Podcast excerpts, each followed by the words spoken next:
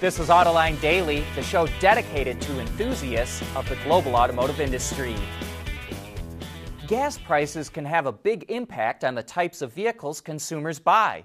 And with the price of gas spiking in the U.S., it's not too surprising that car buyers are now more likely to consider buying a sedan or an electrified vehicle. Kelley Blue Book released its Brand Watch for the first quarter of the year, which is a consumer perception report that includes shopping behavior data. It found that 37% of non luxury buyers considered a sedan in the first quarter, up from 31% in the fourth quarter of 2021 and the highest it's been in a while. That was just ahead of pickups at 35%. At the end of last year, no sedans were on the list of the top 10 most shopped vehicles. But in Q1, the Toyota Camry and the Honda Accord and Civic made the most shop list. And one quarter of buyers considered an electrified vehicle, with Tesla, Toyota, and Ford being the most popular brands with EV shoppers. However, SUVs remain very popular. 66% of non luxury buyers considered an SUV despite the higher gas prices. When Ford revealed the Raptor version of the Bronco earlier this year, it said its 3 liter twin turbo V6 engine would deliver more than 400 horsepower. And now we know its official power numbers. CEO Jim Farley tweeted that the SUV is rated at 418 horsepower and 440 pound feet of torque. But as you can imagine, fuel economy is not great. It has an EPA rated 15 mpg combined, but that is one more mpg than its competitor, the Jeep Wrangler 392, which is powered by a 6.4 liter V8. Ford will start delivering the Bronco Raptor this summer, which has a starting price of just under 70 grand. That's about $3,000 more than the F-150 Raptor. And in other Ford news, the automaker agreed to settle a lawsuit in the U.S. over allegations it overstated the fuel economy of the C-Max hybrid and the payload capacity of Super Duty pickups. Ford is paying $19.2 million in the settlement, which includes 40 states and the District of Columbia. They claim Ford falsely advertised how far owners could travel on one tank of gas in 2013 and 2014 C-Max hybrids, and that it used a deceptive method to calculate the payload capacity of 2011 to 2014 Super Duty trucks. However, Ford did not have to admit to any wrongdoing. The future of Michigan is extraordinarily bright. Um, we have such incredible assets, and I think more and more we're realizing how to put those together in a way that's going to help this state really help lead the nation uh, as we go forward. We want to know what drives your testing. OTA, connected car, diagnostics, remote testing. Intrepid Control Systems is here to help you work from anywhere. Intrepid Control Systems, driven by your data. Here's a better look at the all new Honda CRV, which it says has increased versatility, a more advanced hybrid system, and more capability. To us, it looks like the styling is more of a refresh with updated front and rear ends, but we'll find out more when it debuts this summer. Buick's first EV from the Ultium platform will be a crossover called the Electra X.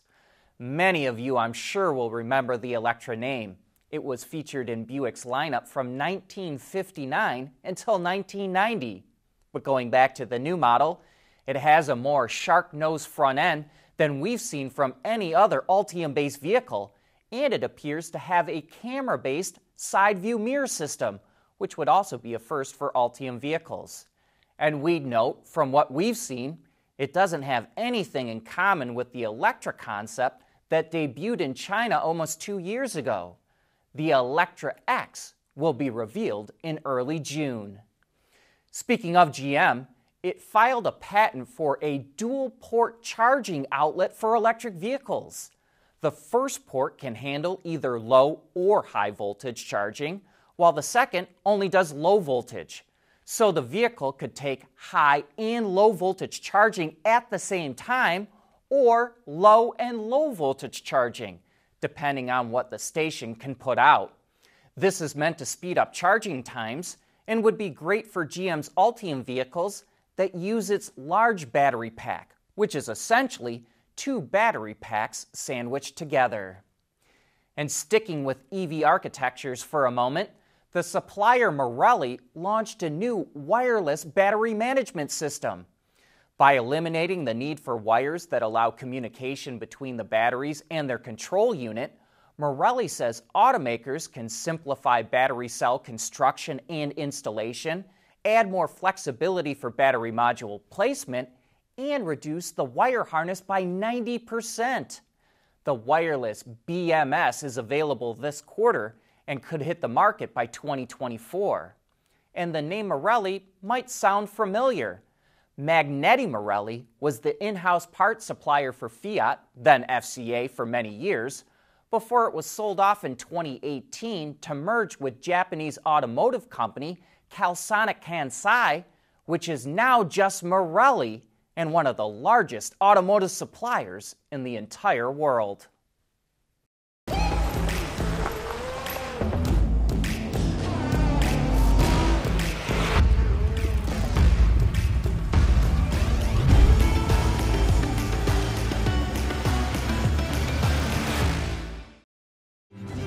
At Schaeffler, we pioneer motion.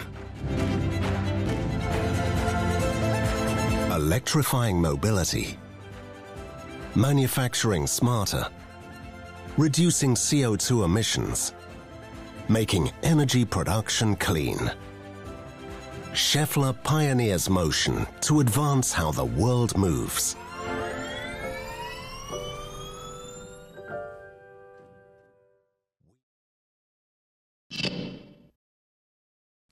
The seat is probably one of the most important components in a vehicle. If you're not comfortable, you're not having a good time riding around.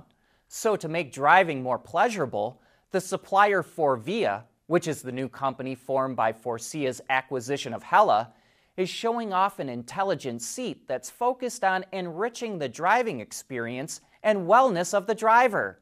Called Seat for Me, it's equipped with an all in one sensor that's linked to software, which is able to monitor the position of the body and measure fatigue or poor posture. It can then automatically adjust seating position, bolster the seat, or start a massage function to improve comfort and prevent driver drowsiness.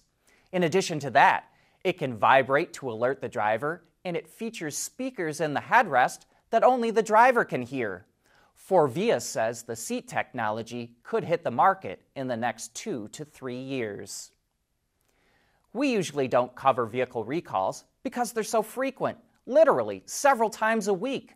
But here's one that's so unusual, we had to report on it. Hyundai is recalling 281,000 Elantras and Accents in the US and Canada because the seatbelt pretensioner can explode. Three people have already been injured, two in the US and one in Singapore. The pretensioner uses a small pyrotechnic device to drive a spool that quickly pulls in all the slack in the seatbelt the instant a collision occurs. But in this case, the pretensioner doesn't just drive the spool, it explodes and can send shrapnel flying into the passenger cabin. Hyundai also had a recall for the same problem with the Venue and the Genesis GV70 and GV80. Battery recycling keeps making progress. BMW is teaming up with the Chinese company YU to recycle used batteries from EVs. YU will extract nickel, cobalt, and lithium and deliver them to BMW, which will use the materials to make new batteries. It says this will reduce the carbon footprint of those raw materials by 70% compared to mining them straight out of the ground. Since there aren't that many used EV batteries for them to recycle right now, they're going to start with used batteries from forklifts. And a programming note here there will not be a new Autoline After Hours show this Thursday, as John and Gary have decided to take an extended Memorial Day weekend.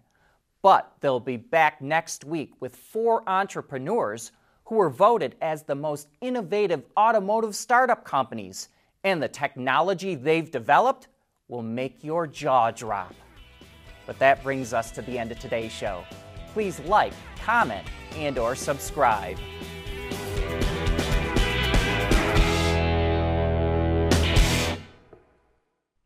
AutoLine Daily is brought to you by Bridgestone, solutions for your journey. Intrepid Control Systems, over the air engineering, boost your game. Schaeffler, we pioneer motion. And by the Michigan Economic Development Corporation.